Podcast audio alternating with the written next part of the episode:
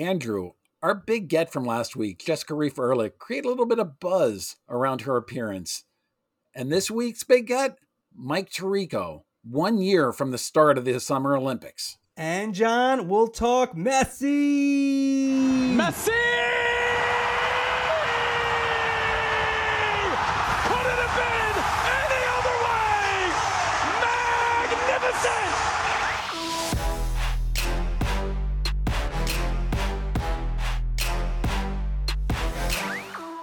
And we're back, the Marchand Ourand Sports Media Podcast. I'm Andrew Marchand, sports media columnist for the New York Post. And he's John Ourand, the media reporter for the Sports Business Journal. And our big get, Mike Tirico, will have that in about 20 minutes or so. Uh, but first, John, let's just start off. Who's up and who's down? Who's up? Who's down? Andrew, get us started. My who's up is Lionel Messi. The reason is MLS debut. Uh, you could not have scripted it better for MLS in terms of how it turned out. Uh, he scored the game winning goal on a free kick in the last seconds of the game. Uh, he came on pretty early in the second half, uh, was magnificent, just a different level as you'd expect. And this is why he's my who's up. Uh, forgetting Apple, we'll discuss you know the implications with Apple and the story you report upon in terms of their subscriber numbers. Uh, forgetting MLS, the thing that I think might be lost from people who aren't big soccer fans is the Copa Americas is a huge international tournament which is coming up. Then the World Cup um, is going to be in the United States in 26. So you look at where we are going in terms of what Messi wants, and someone like I'm not gonna say they're close to Messi, but someone who's familiar with his thinking um, told me that what his goal, one of his goals, and maybe this has been reported elsewhere, he wants to be like Michael Jordan, or Muhammad Ali, the biggest thing ever in the world, and United, the United States is his like the last market to kind of for him to conquer, which he's already super popular as we've seen, uh, but even become even bigger. And I just think where it possibly is going, if he stays healthy, if he plays well, uh, and if he goes through and plays with Argentina trying to defend a World Cup, uh, where this could go for Lionel Messi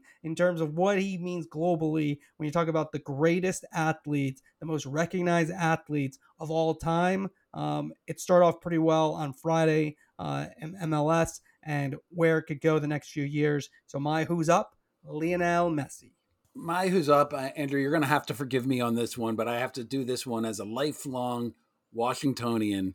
And my who's up is Josh Harris, who is a new majority owner of the Washington Commanders, who are going to be called Commanders for who knows how long. Uh, his honeymoon in DC is going to last for a long, long time for the simple reason that he's not Dan Snyder. The amount of goodwill going through the city right now and the, the entire market is unlike anything I've ever seen. It's hard for him to take a make a bad step. He bought beers for people celebrating the uh, change in ownership. It was a big party that down by a uh, Nats Park. I'm sure that uh, ticket sales are going to go through the roof, and I'm sure the sponsors are going to start to come back. And here is the most unique thing: if you listen to this podcast, if you're just watching television, the NFL is the most popular entertainment uh, not just sports, but entertainment in the country. You couldn't feel that or see that in, in DC over the past decade, probably. What I find to be most unique about this story is I'm going around and I'm trying to find one person who has one nice thing to say about Dan Snyder. Josh Harris, welcome back to DC. He's originally from DC. Good luck. It's going to be a good long honeymoon. Quick question for you Does he change the name? my guess is that he's going to change the name and he's going to try to change any association with the previous regime. Yeah. And then just uh, this is like a two word answer, one word answer. What will the new name be in your opinion? Here's my hope. This isn't what I think. This is my hope. It's going to go back to the 1980s and it'll be something like the Washington Hogs or it's going to be Red you know, Hogs. The, the, the 80s were the glory days of this franchise. Yeah, I think I think Red Hogs. How about that? I like that. Is that such yeah. a thing? I just made it up, but I go Red Hogs. All right, my who's down is Fox Sports.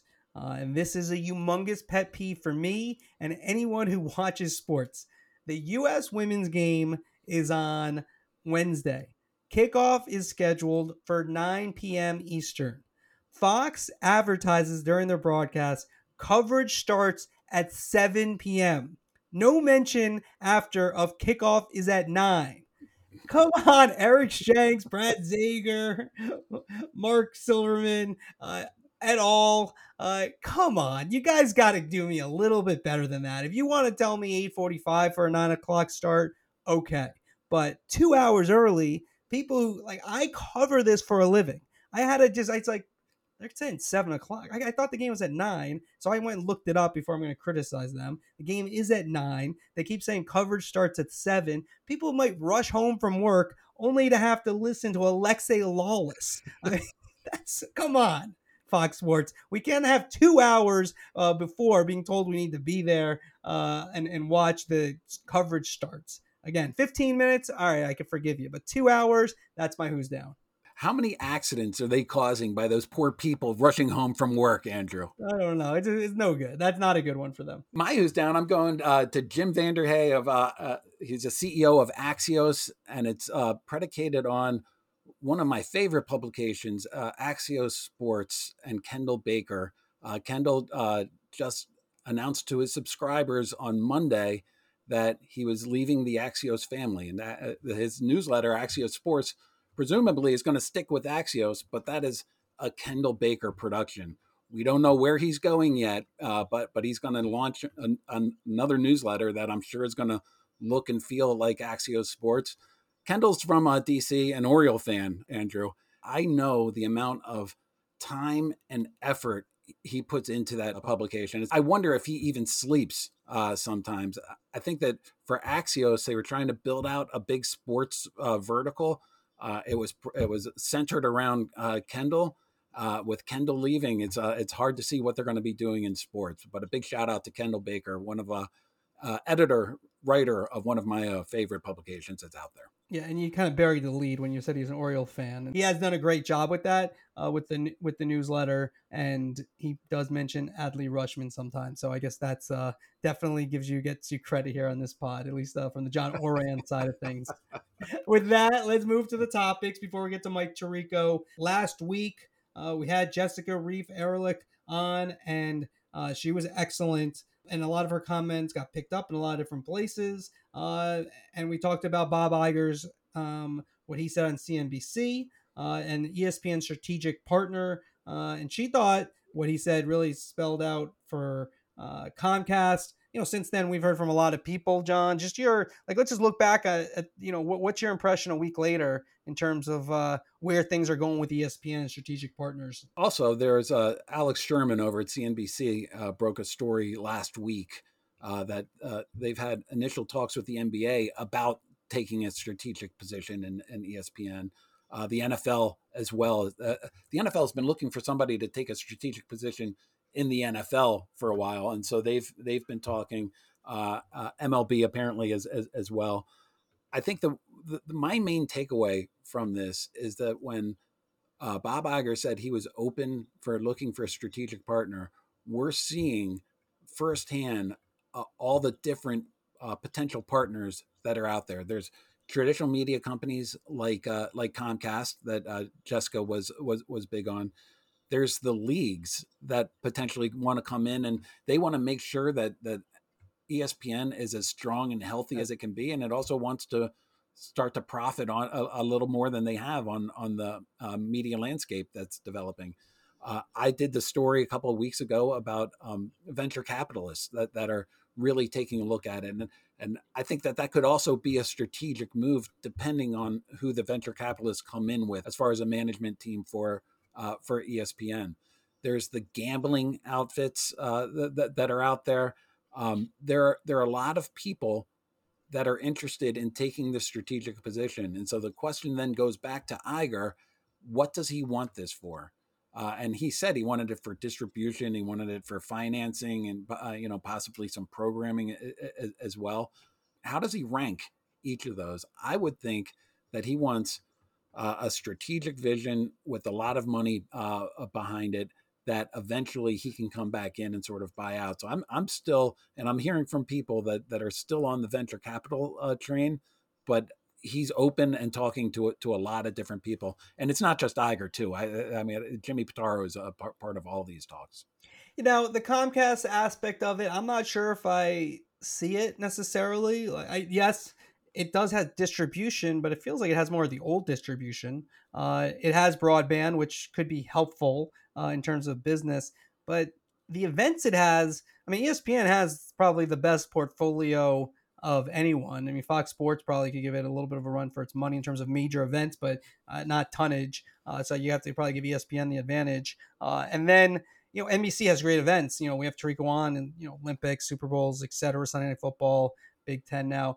But like, does ESPN need more events? And and I guess you could say, well, you could add Peacock into the fold. That's 21 million subscribers. Maybe there's something to do there. But I don't know if I see that necessarily. I mean, the big ones that probably make the most sense. Um, which can I interrupt you for a quick second, Andrew? I I understand why Comcast would want it. The idea that um, the only people left in, as part of the cable bundle are sports fans and and, and people that, that want live events. So if they can control or get some sort of ownership stake in, in the biggest sports uh, company out there in ESPN, I mean, it would make sense for Comcast.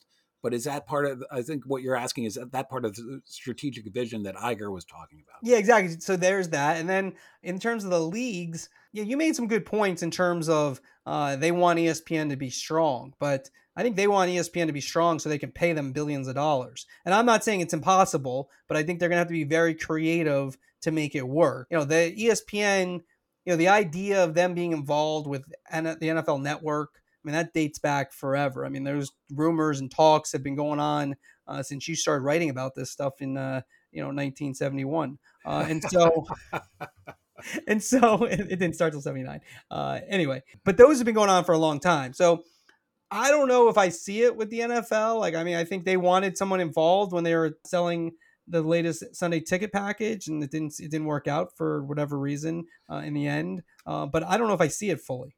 That's a tough sell for the NFL. I mean, that's one of the reasons that they they launched that that streaming service uh, last year. Right now, what the NFL has is it has NFL Network, and you know some digital and websites or whatever. It's it's old media, uh, so that, that that's a tough sell. And the other the other part of ESPN too is, look, we're going through cord cutting right now is eh, like it's not stopping anytime soon. And so the prospects of ESPN losing affiliate revenue coming from cable, I mean, it's going to be a rough couple of years over at at, uh, at, at ESPN.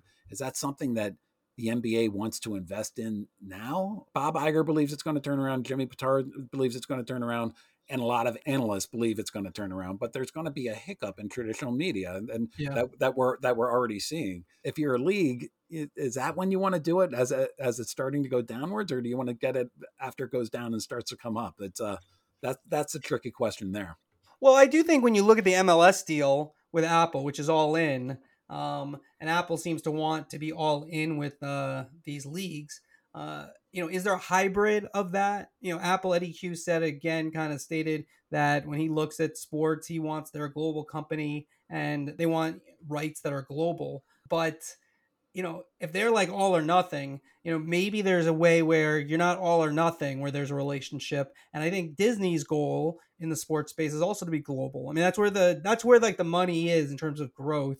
Uh, if you can be when you're selling subscribe to subscribers, uh, you can reach the whole world and that's really where you really can make your hay uh, is you're just selling in every country and that's what we'll see you know how successful messi and mls which we're going to talk about in a minute or two uh, how successful they'll be that's where maybe there's something if you can get creative where it's not all in and it, it kind of makes sense maybe there's some partnerships there but on the face of it i don't necessarily see it fully i think it's kind of a little too complicated and doesn't necessarily work uh, for the leagues especially you know, at this point. I don't see what what they're necessarily getting out of it because in theory they could just sell the games directly themselves. Like they could cut out the middleman. Who do you see as the most likely uh, buyer of a strategic position in ESPN right now? Not necessarily company, but sector. Uh digital. I think Amazon, Apple, that type of relationship to me makes the most sense. I mean, that's always the one. Um, and maybe I, I, you know from apple's point of view again they like to own everything so i don't know if they'll be interested in it um, you know amazon and disney that's kind of a strange relationship perhaps but i just think that that's where it's distribution. I mean, Fanatics it's kind of you know they haven't gotten into media, but they do have distribution digitally. Um, you know that's what seemingly Michael Rubin's plan is in the gambling space is that they already have you know 100 million or so uh, email addresses, so they can just go right direct to their consumers, and um, you know how many of those can you turn into sports gamblers? Uh, and so like that theory could maybe work um, with ESPN as well. You know that that those are valuable things. Now, does ESPN and Disney already have those type of relationships? I'm not positive about that, uh, but to me, that makes some sense uh, in terms of a partnership, especially as they get into you know ESPN. I get it. We all want to say it's the end of ESPN. They're going to get into the gambling space at some point. Like they haven't done that yet. You know, they've been a little slow with that, but I think that's going to happen at some point, um, and that could be pretty lucrative. And I've been told this a couple of times that when the November earnings come out, you know, despite layoffs, that people are going to say mm. they're they're going to be very impressed. People are going to be like, "Wait, why are there layoffs?" Um, so I don't know. Uh, you know, I think the rumors of their demise might be a little premature, in my opinion. Well, if you're going to parse Iger's words, which is what we have to do, right, uh, from uh, from that interview, which is now a couple of weeks ago, he is a big believer in sports in on uh, on digital and streaming. He talked about selling ABC, the broadcast network. He talked about selling all of the entertainment assets that he had just bought a couple of years ago from Fox. Uh, and but the but he was not talking about selling ESPN and was not talking about getting out of sports. So I find it hard to believe that uh, in searching for a strategic partner that he would just sell ESPN and walk away from it. I think that he sees a value of sports programming in the digital future uh, that that we're all headed for. Let's move into topic two: MLS and Messi.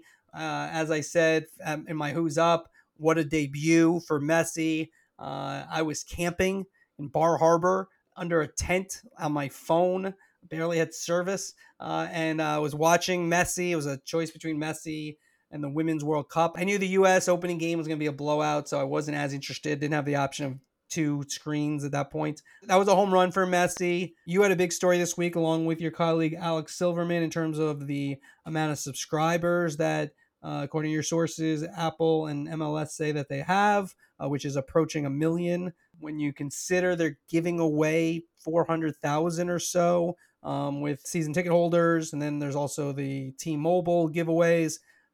I'm not sure if that's it's an okay number. I'm not sure it's a great number. And obviously, and I've been a big proponent, Messi is a game changer in terms of selling subscriptions worldwide. Um, but I do think there is questions about do they does the, do these MLS teams have any information about their fans now? Does Apple have all that proprietary information? How does that help you sell advertising locally and some of the other parts of your business? Um, but like I don't know all that. So, but but in terms of subscription, that's I thought that was a okay number. You used the word approaching a million.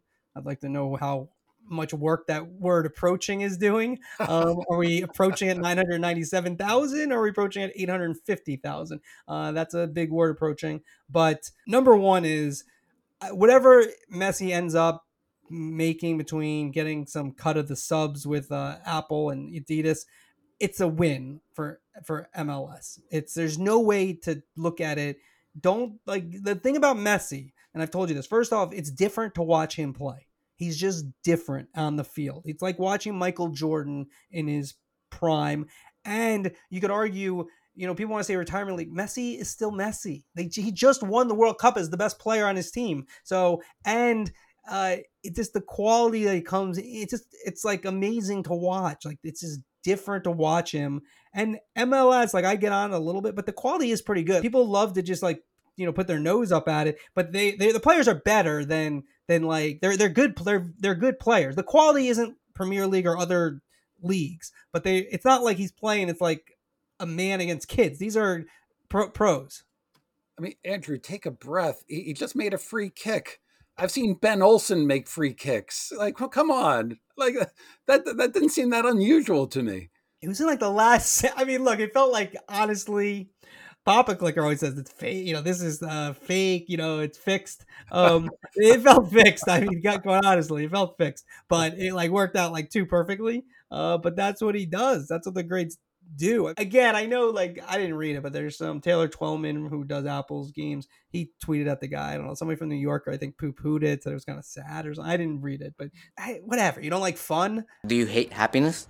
This is what it's supposed to be, okay? Like, and, and, I wrote about this in my newsletter. Now, the MLS, the bigger picture, is we've discussed, is now they got they have to build on this. It can't just be like, all right, the Messi show, like it's Ted Lasso, and just shows up every once in a while. You got to make me care about NYCFC and want to watch their games too. Care about get people into Red Bull Arena in New Jersey. I mean, that that's the issue that they really have to have. Now, a, it, there's a lot of places where they draw really well, and it's it's it's going, but they just they didn't be in that competitive league. I don't know. You can't argue against what happened on Friday night, in my opinion. Now, do people watch it? A friend of mine, last thing, a friend of mine texted me, "How do I watch this game? I have Apple TV Plus." I said, "Yeah, you need a subscription." Even though maybe that first game was free, I told him I said maybe this first because I have the sub, but maybe it's free. And he found it um, and watched the Spanish language broadcast, uh, which did tremendous. You know, 1.35 million or something. Um, so uh, I don't know. Does it sell subs? Probably, but how many is the question.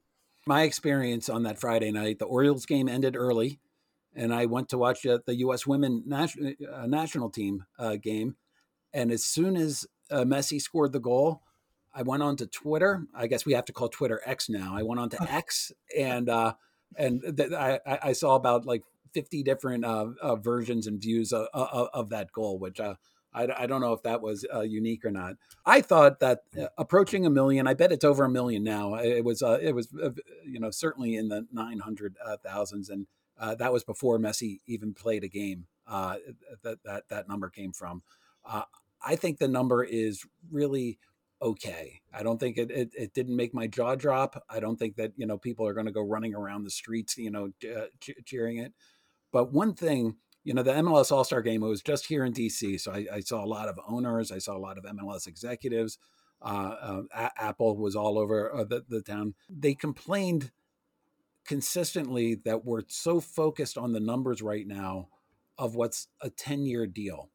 Uh, that that that Apple has with MLS, and so if if you welcome believe, to the major leagues, that's what I would have told them. It, it well, you know, it partly is welcome to the major leagues, and I'm going to steal that line, but Apple is viewing this much differently than TV networks are. So TV networks, it, it is about let's get it in a window, let's build up an audience. And Apple is like we're you know they're they're trying to build out a you know a different platform. So they, they one of their complaints is that stop using TV terms to to uh, talk about you know what terms should we use? Because I texted Bernadette last week as their PR person. I didn't hear back from. Her. I don't think they like me. But anyways, the uh, I like you. What, Thanks, John. Wait, what what term should we use? I don't think it's necessarily terms. It's just like they're they're building something. So, so it's a it, it, it this is a, this is all a process that that you know once the World Cup gets here in 2026, they expect that they're going to be ma- making a bundle of money off this deal, and that there's going to be a lot more subscribers in it, and it's, and it's going to build to that. But it's not going to. So the way it works. So if they're listening, the way it works though is then when that happens, we're doing a podcast. We'll say how great it is but we, we have to talk about what's happening right now. Like, yeah, that I think that's a good theory that might come to fruition. But you also could argue that in 2026, Messi might retire after the World Cup, and then there's no mess. and Messi. what happens? And, and then, then, like, and they lose all the subscriptions, or a lot of them around the world. Now, maybe they bring in somebody else, or bring in, or the what I'm talking about. What they really need to do is make sure the level is high enough. Uh, but you only can grade it right now. And do I think there's some intelligence and a very logical way to look at what they're doing? Yeah, I do. Um, I think it's smart, and I think Messi, like I said, is a tremendous uh, move. And you know, they say that they're, you know, according to your sources, they're approaching a million. When you're giving away almost half of those numbers, I don't know if that's so great. It's it's okay, and you're right. It is a 10 year deal, but you know, in 10 years, if we're still doing this podcast and it's the you know Apple's owns everything, we'll say, yeah, that was a brilliant move.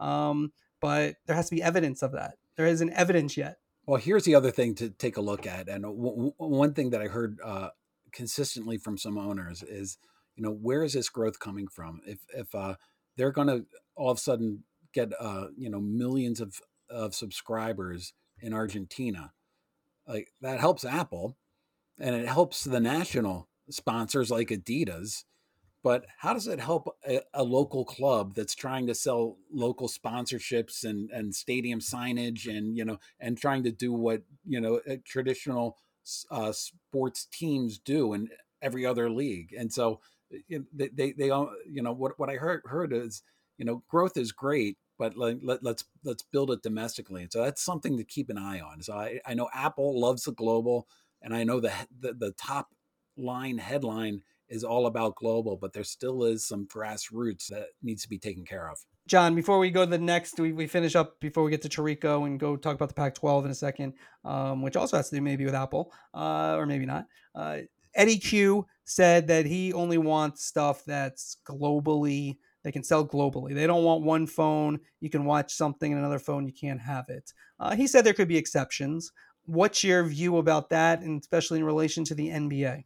Well, what uh, Eddy Cue did not answer is what if Apple had Thursday night basketball, but the global rights to it? Mm-hmm. So, like, if you have one ex- exclusive uh, sort of stream of the game, would that be uh, would that be something that he wants, or or is is it the MLS type of deal or, or bust where it's like uh, they, they they just want everything having to do with it? I find it hard to believe that Adam Silver in the NBA will sell would sell everything to one company, even though the, a company with deep, deep pockets like Apple could. Yeah, I'd say like zero chance.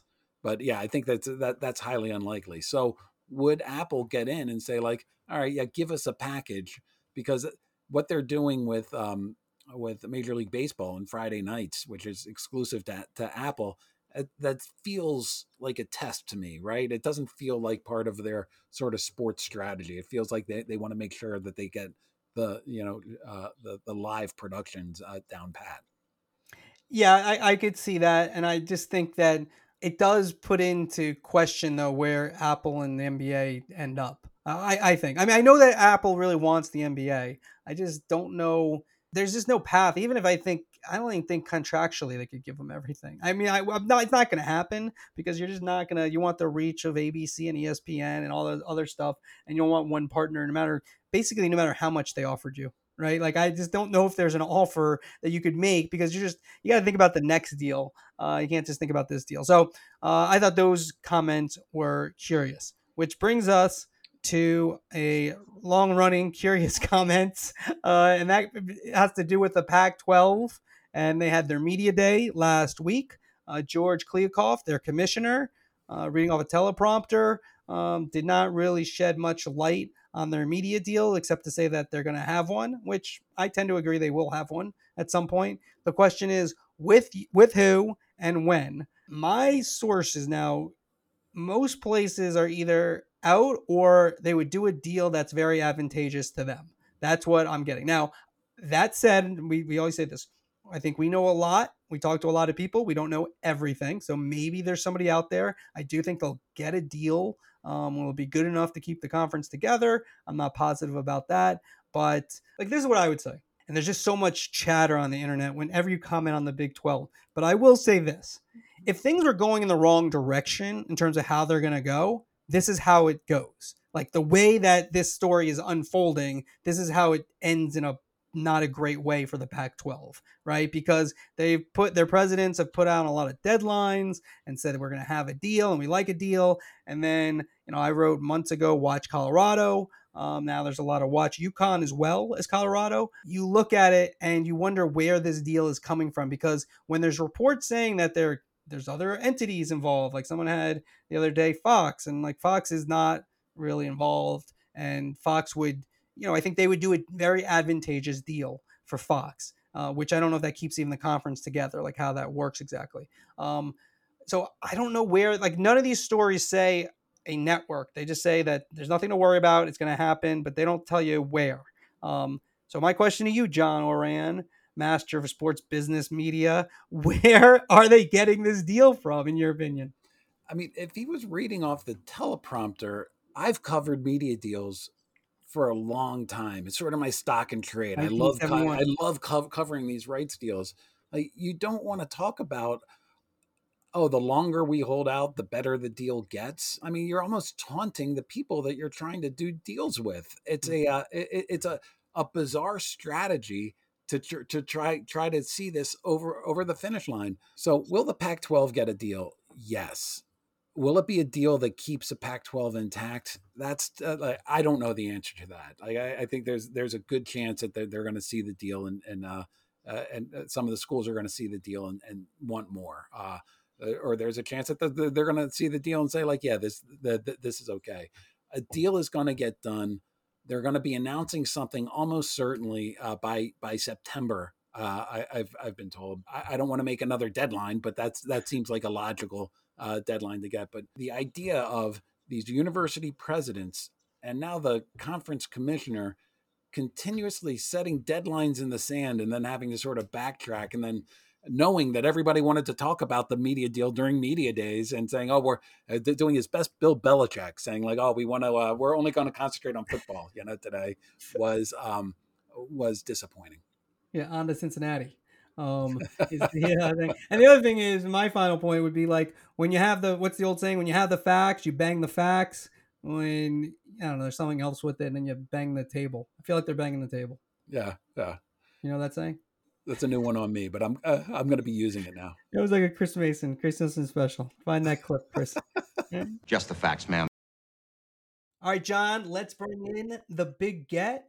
It's NBC's Mike Tirico. Mike is the host of the Olympics, play-by-play on Sunday Night Football. He's on golf. He's on basically every big event on NBC.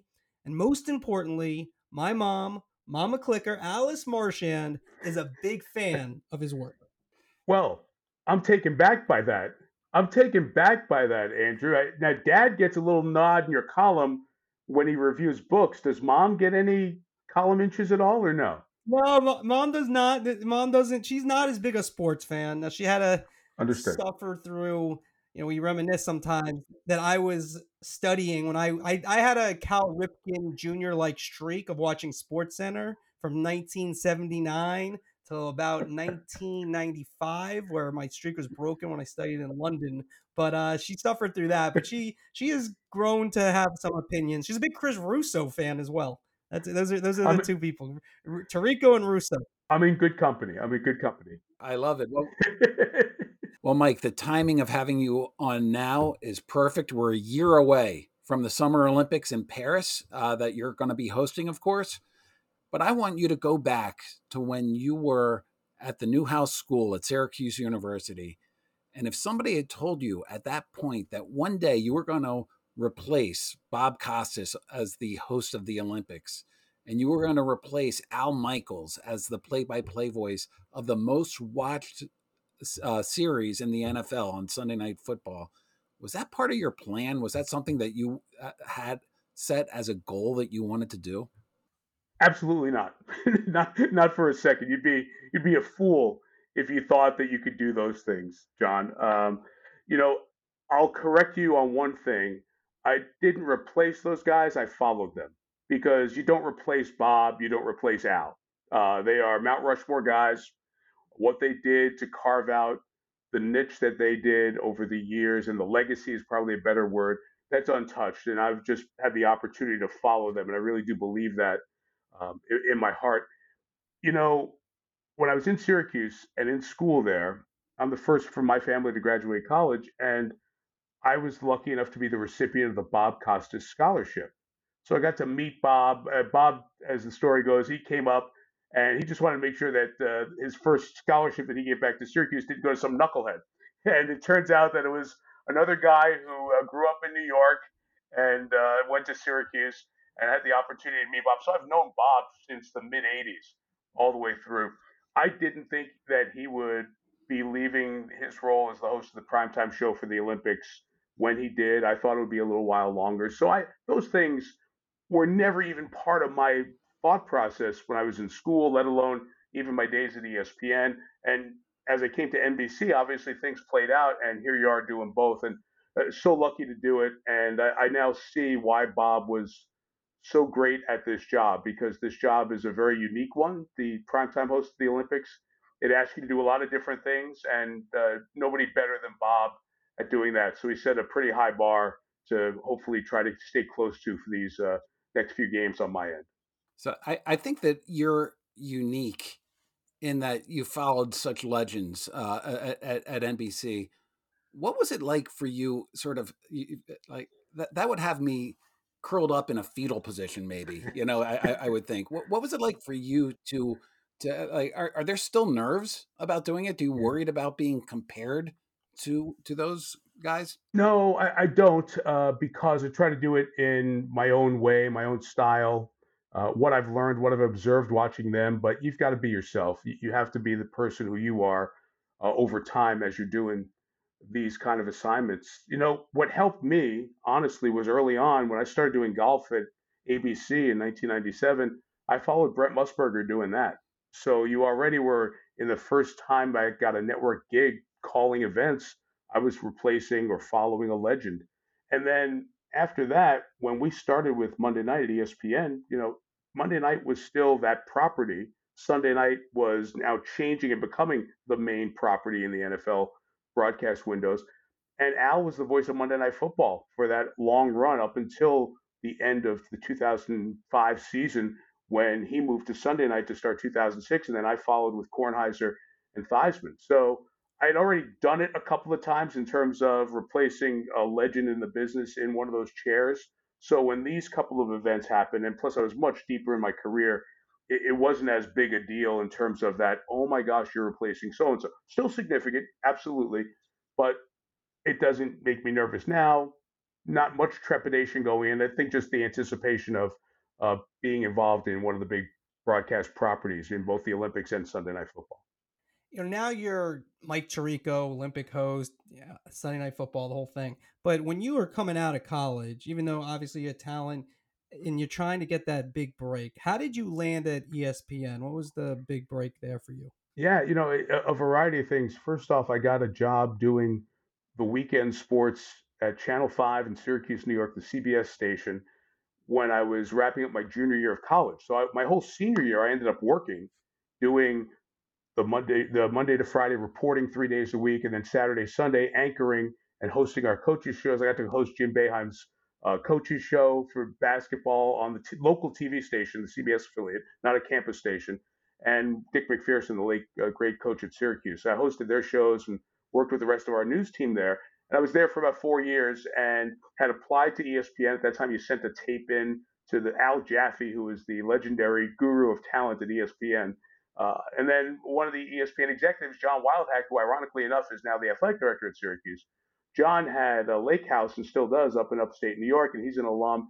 And he saw me on TV a couple of times. So all those things kind of fit together in the timing at ESPN. So it was more good timing than necessarily one big break or one moment. But I guess the biggest break to get into the industry at age 20 for me was the fact that we went through a couple of sportscasters at the local TV station that I was interning at in about four or five weeks, and they wanted to hire somebody young and cheap. And at the time, I was both, and that's where it all started. And it's just kind of gone on for now, I don't know, 36 years, I guess. Now, during your time at ESPN, you, were able to get great assignments. You know, obviously capped by Monday Night Football how how what kind of opportunities did you have to leave before you actually left for NBC? What was the closest you ever came to leaving? Yeah, not not really very close. Um, really didn't. There was there was not a lot of conversation. I was in a position where I had re-upped my contracts uh, while there was still time on them. Uh, as assignments changed, and we get let's just go back to gosh, I guess would be 02. We get the NBA at ESPN, and I transitioned to doing that, and from that you know, your deal is extended because I'm going to be part of the NBA coverage for the first four or five years of that. So, and then same thing happened with Monday Night Football. So, really never close to going anywhere else until we got through as Monday Night Football was going on, and then NBC was starting to look down the road for what opportunities were they going to have for the next person to be ready for these other jobs, and that's really what got the ball started. I I could have stayed at ESPN my whole career and been very happy. Um, I loved my time there loved the people I worked with there, and there was no real desire to go anywhere until those opportunities came up. And so, what happened though? Why didn't ESPN keep you? How did NBC court you? Like, what what was the what transpired there?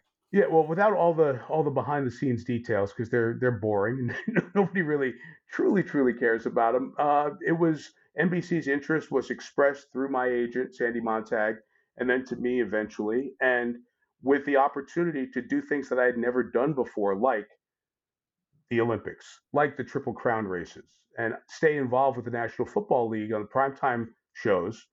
The NBC at that time had both Thursday and Sunday night football. And I was originally ticketed to do the Thursday night games while Al and Cris did the Sundays. And then there was a whole back and forth with uh, not letting the non A team do the games on Thursday nights. And eventually I did a bunch of games that first year I got there. But one of the benefits of that was I got the chance to do the Notre Dame package for six years that I never thought I would do. And I absolutely fell in love with that package and doing Notre Dame games, going to South Bend and, and calling one team every home game but one for about a six year stretch, which was something I never imagined. And at ESPN, you never get the chance to do a game in South Bend because of that NBC contract. So all that together, it, it just worked out perfect. And I was 25 years at ESPN, 10 years of Monday Night Football. I had just turned 50. It was just a great time to write another chapter. And it was great.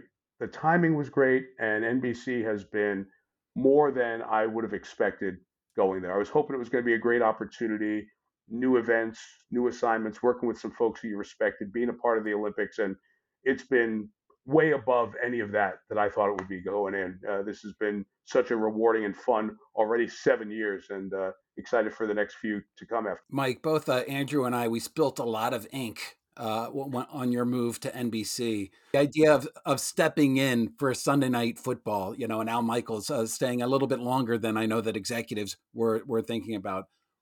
Did you get frustrated by that?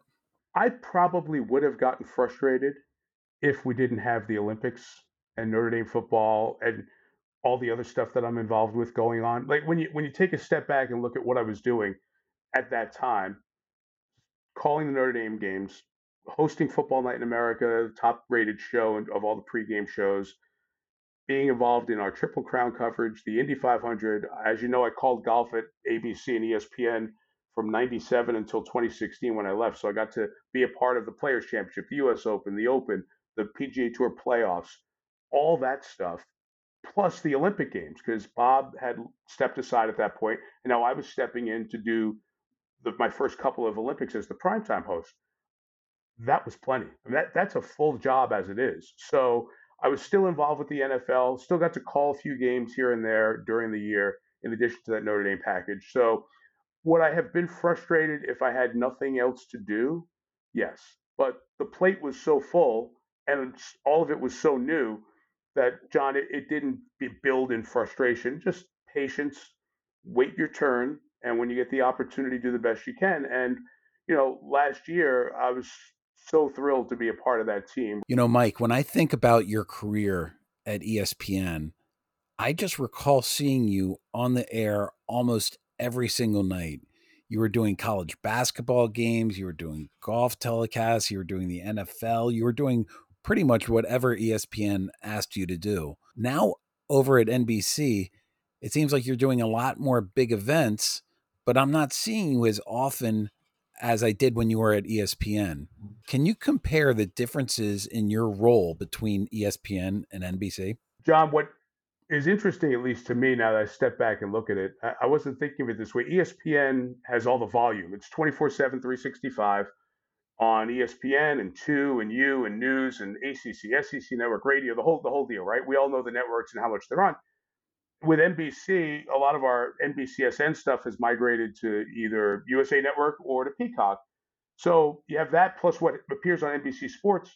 It, it's not the same volume. So for me, I guess it's uh, less quantity, but the quality has certainly increased. Like look at May with the Derby and Indy 500. Those are the two biggest events in those sports and getting to work those is different than the volume of stuff at ESPN. So that's why for me, it's been a good time for me to make this pivot. Uh, more time not working has not helped my golf game, but it's been a great part of my life to this point. Now we're we're one year away from the Olympics starting, and I think you know the the job of host. You're transitioning a lot, but the amount of study that I think must go into it because you need to know about everything, right? You need yeah, to right. And how to pronounce even like the pronunciation aspect of it i'm sure is daunting. What is the year like how does it go for you? You know costas used to talk about it. What is the prep like for you? Because even though a lot of us don't know all these names around the world of each athlete from every event it's still the expectation in your role is to get everything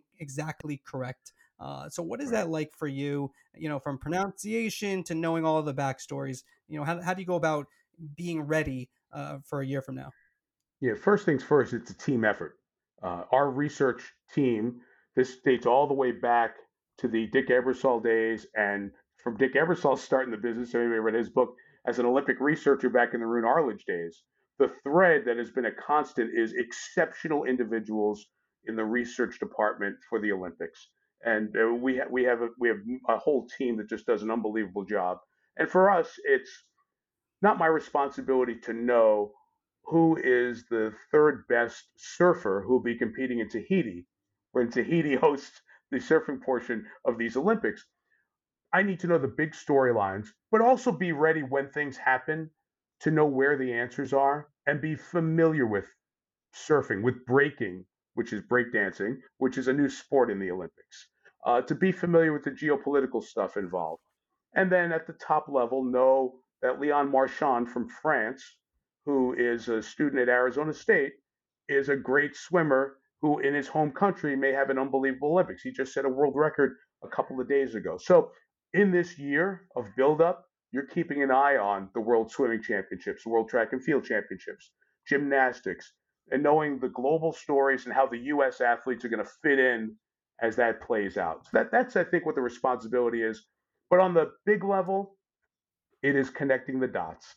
It's taking the events in Paris, geopolitical uh, within each sport, and connecting to the athletes. Why does it matter for Americans? What's the historical impact or significance of these things? And it's a little bit of everything. And the, the people who know me will tell you that that's kind of like my, my DNA to be involved in the research of it, have a little bit of a tidbit on stuff, and go from there. And the job is just, it's really cool and so much fun because it's a great team effort that you get to front. Couple of things there that your researchers might not have gotten to. Uh, Leon Marchand, uh, if you ever saw me swim, no relation. Yes. Uh, just so you have that. And then secondly, uh, before his time out of high school, if there was an Olympic event, John Ourand could have been in breakdancing. From what my sources tell me, was an excellent breakdancer back in the '80s. So feel free to use either of those. We, we did not have moonwalk, but I prefer how uh, Mike Tirico uh, pronounced the French Marchand, right? Is, is it Marchand right. over in it, France? Uh, well, eh, when when Andrew comes over for the games, he'll be referred to as Michel Marchand. So that is just part of the gig. You got to be ready for it. There you go. All right. The the uh, the role of uh, Olympic researcher, uh, Mike, help me out here. But uh, you you uh, name checked Dick Ebersol was an Olympic researcher. Uh, I believe Jeff Zucker was an Olympic researcher. Correct. Jim Bell. Uh, I mean, uh, people that, that really ran the media business uh, were, were, Olympic researchers. All, all, the way through. And our current. So who's next? yeah, who's well, next. Our, our current executive, Molly Solomon, who runs our Olympic programming in terms of the production side, is the executive producer for Olympic coverage and the lead of the Golf Channel's coverage as well. Molly is our leader and has you know, stepped in here and done an unbelievable job the last couple of Olympics, leading our way through a changing media environment and two really challenging games. You know, the the Emmy Awards are always fun and interesting, and you know, you can you can talk about them all you want. I was just so proud of our team being honored with an Emmy for our Olympics coverage because the experience in Beijing was as difficult a production experience as we've ever seen. A country lockdown, COVID, some people in the US, some people in China, and people really sacrificed months to be on the ground in China to help bring the games back. Uh, and how it worked from a technical standpoint, from an editorial standpoint, all of that was not without the leadership of Molly and Gary Zenkel, the two of them running our Olympic uh, unit. And uh, it goes back to the people who work at NBC on the Olympics, this is 365 days for them. Every day is dedicated to these two and a half week blocks that come up in the summer of 24 next and then the winter of 26. And after the last three in Asia and the last two with COVID, it's going to be great to have fans in the stands again and to show off a city like Paris for the Olympics. I really think the Olympic movement has a chance to get re energized by this run of Paris, Milan Cortina for the Winter Olympics in 26, and then the Olympics back in the U.S. We're five years away from LA in 28. So uh, this group, I think, has really had us prepared for hopefully what will be some really great competition over the next uh, few Olympic Games, especially a year from now here in Paris. Andrew, I, I have one final question I wanted to ask. Uh, and Mike, you referenced the geopolitical aspect of, of, of the Olympics. And you're, of course, uh, as, you, as we've said before, you're following uh, Costas, who really leaned into uh, geo, uh, geopolit- geopolitics uh, to the point I was worried that he might not come back from Sochi at a, at a, at a couple of points. How how do you um, how do you compare the way that you approach geopolitical uh, geopolitics to Costas? Yeah, um, if it rises to the level that it impacts your understanding of the games, then we talk about it. You have to talk about it, and you know, I'm a political science major in addition to broadcast journalism at Syracuse, and I'm a news junkie and a politics junkie. You can you know, ask our friends at NBC who work in DC. I want to talk politics with them all the time. I'm fascinated by the political system, not just in our country but around the world. And uh, you know, like uh, question question time in Parliament uh, in in the UK is fun to watch on C-SPAN, and I'll watch that before I'll watch First Take. You know, because I kind of know what the guys are debating over there, right? But I don't know what's going on around the world and like to find out. So I'm very interested in it. I'm connected to it. And there were things that had to be said when we were in China. And we said them right out of the gate. Our first segment of our first broadcast from Beijing while we were on the ground there was all about the Uyghur population. Well, not all about, but we addressed it right on the Uyghur population, the Muslim issue and the treatment of the Uyghurs uh, in, in China. And we just decided to just be direct about it. But you don't want to bring it up again on Sunday right after the figure skating final, right? Unless it's important, unless it matters. We brought up the issue with Russia and the consistent doping issues when there was a doping scandal involving the Russian skaters. Uh, and we brought up the fact that for the last three games, and again, these games, they're appearing not as Russia. Their flag's not flying. They're appearing as athletes from Russia because their Olympic Committee has been banned for systemic doping uh, over time here. And now it's the war. You got to talk about that stuff. And we try to take it straight on. And I think, well, I know I was really proud of what our team did and what we delivered from on the ground in China. I wouldn't be honest. I, I, I've been being honest. I have to say that I was concerned about if my COVID test was going to come back surprisingly positive all of a sudden after our first night in China and we made our comments about the treatment of the Uyghurs over there. But I, I think the thing I'll take away the most was I talked to Bob uh, after we got done, and Bob had just great compliments for our entire team about how we address things directly right out of the gate. And that meant a lot to me because uh, I, I know Bob took that personally. Bob carried the flag for the journalistic part of this job. And are we journalists all the time? Not really, but we do have to be at key moments, and we have to know when. Like if you know when you're, and why do I say that? a journalist who's writing for a, a, newspaper is not going to be reading a promo for the league's um, you know, fantasy game online like we do during NFL games, right? That's there's no journalistic connection to those two things, right? So you can't sit there and go, "I'm a journalist, damn it," because when you do that, you're not. It's just part of the job.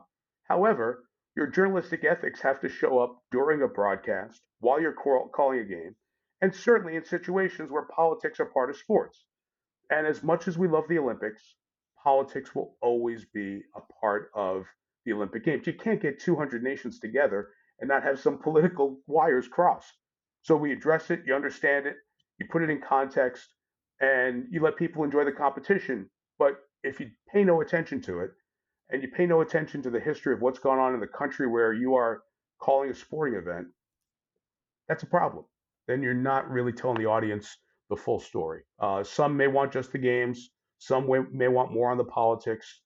You just got to find the balance. Hopefully, we do. We put a lot of thought and effort into what's the right context, what's the right amount of content, and then we try to execute it as honestly and directly as we can and get you back to the sports because that's why you tuned in. Last one from me. Would you ever want to get into politics on TV? God, oh no, no, no, no, no, no, no. I I enjoy watching. I enjoy watching the news. I enjoy watching Lester Holt. Uh, I'll bounce around and watch all the news networks. I like to see how one story is reported three different ways across the cable dial. Um, you know, we, we've kind of lost we've lost our way to deliver facts that people can count on and rely on. Um, we've become a society of opinion, and that's true in sports too. Like we, we deliver more opinion than we do fact when you watch shoulder programming to sports. It, it's what people want. They want the conversation. Uh, th- there's a place for facts, hopefully, and telling the story straight and letting intelligent viewers decide. And hopefully, as we go through the ebbs and flows of our business, that works out and you can trust the people who you're watching. And to me, that's at the end of the day the most important. But but Lester's got that news desk locked down. the Today Show folks crush it. I, I, like our little world here in sports. It's a lot of fun, and uh, it, it's a fun hobby to have to sit back and watch how things play out around our world. Well, great, Mike. It's been a pleasure uh, talking to you. You got a lot of research to do over the next year. You also have about a million events with Sunday night football and golf, uh, and whatever else. Is there anything? You, is there anything that you want to do that you haven't done? Is there any event that's out there that's still like kind of uh, the white whale? I know you want to do a Super Bowl, which is on the agenda, but is there any uh, yeah, white whale that's, that's the out one. there? Nah, that, that that's the okay. one. You know, I think any of us who call the NFL hope to call a Super Bowl one day, and uh, having the chance to host the pregame of the Super Bowl uh, two years ago now, a year and a half ago, was so cool. Uh, it was a great opportunity to be the lead host doing that. So the chance to then come back the next time we have the Super Bowl and call it, if that happens, that would be wonderful. If not, this has been an unbelievable run to this point. I've enjoyed more good seats than I ever thought I'd have uh, in the business. We get to start our football season in a week. First preseason football game is uh, is next week in Canton at the Hall of Fame game. So Collinsworth is sending us videos already. We're we're studying up on 90 guys on the Browns and the Jets. So uh, we're ready for that. But no, I've I've kind of been able to do many more things than I ever imagined. A New York kid who got to call basketball and a hockey game at Madison Square Garden. Um, you know, do all these events, work in a bunch of different continents, and you know, I, I am I the first? Am I the first big get guest who's appeared internationally? Actually, no, John. With Andres Cantor on. Yeah, Andres Cantor, who's a, uh, a, a, fellow NBCer. Yeah, he's from Qatar. I, I thought so this was my second. I thought this was my moment of uh, landmark television broadcast podcast history. But yeah, uh, no, you're second. I will say, we will say, well, people hopefully listening can't tell. We've had a little trouble with the connection coming all the way from Paris, but, but the Qatar connection that was more of a struggle. So this was uh, the international uh, connection a little bit better in Paris than Qatar. That was a that was a little bit of a struggle. That one. Yeah, I believe we can officially say this is the first video, international video that we've had on the uh, on the podcast. Well, yeah, that, that, you know, it, it, it, as long as you do enough research, like the Elias Sports Bureau, if you keep researching, you'll find the uniqueness of each stat. So now that you found it, John. That's good. I appreciate that. well, thank you so much for joining us. It's been great to talk to you. And uh, since you are in Paris now, au revoir. Au revoir. Go Orioles for you, John. There you go. Thanks, guys. Good to be with you. Oh, I love it. uh, final question, Mike. Final, what do you yeah. think of Adley Rutschman? Oh gosh, please, uh, please. Is this like the ninth time he's been mentioned in this podcast already? I'm sure usually with you, with you, it is. That, you know, since I don't cover Major League Baseball, I'm a Detroit Tigers fan. So watching the where we live, we my my family lives in Michigan. So watching the Orioles turn it around has given me hope that in a couple of years We'll be talking about Riley Greene, Spencer Torkelson, and the Tigers' big turnaround. Much like you have worn us out, John. Anytime we hear about hear from you uh, about the, write about a review, Mike. Oh, write a review, please. Less Adley Rutschman. Four four star four stars. Great pod. Less birds. Thanks, guys. Take care. Thank you. Great to have Mike Tirico on. I mean, just a uh, uh, well on his way to being a Costas, Jim McKay like type figure in sports media. I mean, a fabulous career that's uh, that that's only growing. Uh, if I have one takeaway from that from that, it's his relentless positivity. Like he would he was positive at ESPN doing a game a night, you know, and traveling to the these teeny college towns to do college basketball. He was positive when he went over to NBC and and, and had what what had to be a frustrating situation, Andrew, when he wanted to do Sunday night football or Thursday night football, and, the, and neither of those were uh, available to him. uh, it's been hard to replace somebody like Costas on on the Olympics, but he's just kept a, a mindset, a positive mindset that I think is really kind of cool. I, I like that. You know, he's going to use the fact that you were gonna you were once a great break dancer. Um, did you ever break dance, by the way? Oh, yeah, moonwalk, of course. Come on. yeah, well, the answer I thought was really good was about the um, journalist, and sometimes they're not journalists. Um, which I thought that was the that was articulated the best I've ever heard it. You know, a lot of play-by-play broadcast sports they kind of BS you and I'll say whatever I want. It's like no, you won't. You know, it's like that's not how it works. And I thought that his answer was good. You know, there are always going to be people criticize and be like, uh, "Well, he won't say anything. He's too." Po-. I don't know. I I don't know if I think you do have to address these things, but when it's appropriate to address. Um, and it, it and look, NBC doesn't pick where the Olympics are, right? The Olympic Committee does, and like the World Cup, it's kind of they always seem a little shady with some of the places they end up with. But that's not NBC's doing. I mean, they yeah they they could not do the Olympics, but they they're very successful and they pay a lot of money to do them. So I thought his answer was a very good answer. You know, this shows his skill level on, as a broadcaster because he kind of I thought finally threaded the needle in terms of what you have to try to do when you do put on some journalistic skills, but then also sometimes you're reading a gambling ad um, which is not what a journalist would do, or you know, someone who's reporting the facts. Um, and there's different hats. It's performance as well when you're uh, on the air. And so uh, I thought that was I, I was impressed by that answer uh, among many of his of his answers. So that that was that was fun. Well, Andrew, we're at the end of yet another pod. Uh, th- thank you everybody for listening. Our weekly shout outs to the master of the board, Chris Mason. Uh, AC Wyatt, who uh, is back from Ojai, California. I don't think we have audio of AC, but uh, he's back in Charlotte now. Um, always good to see you. Uh, please, if you can, five star ratings are the best. Comments are, are, are, are great as well. Um, thank you, everybody, for listening. Thank you. You guys are high end TV. You're trying to look at the camera and dangerous. We've yeah, given you guys yeah, a dangerous platform. Nobody ever told me how hard it was to talk. I, it's very, it's much easier to write. you know, every once in a while, if my walk still has a little more time, and I'm listening to you guys, I'll stay for the uh, the outtakes the way you will notice, Mike, that there were no outtakes when we had uh, Colin Cowherd or Paul Finebaum on a professional you know, on air, folks. wow.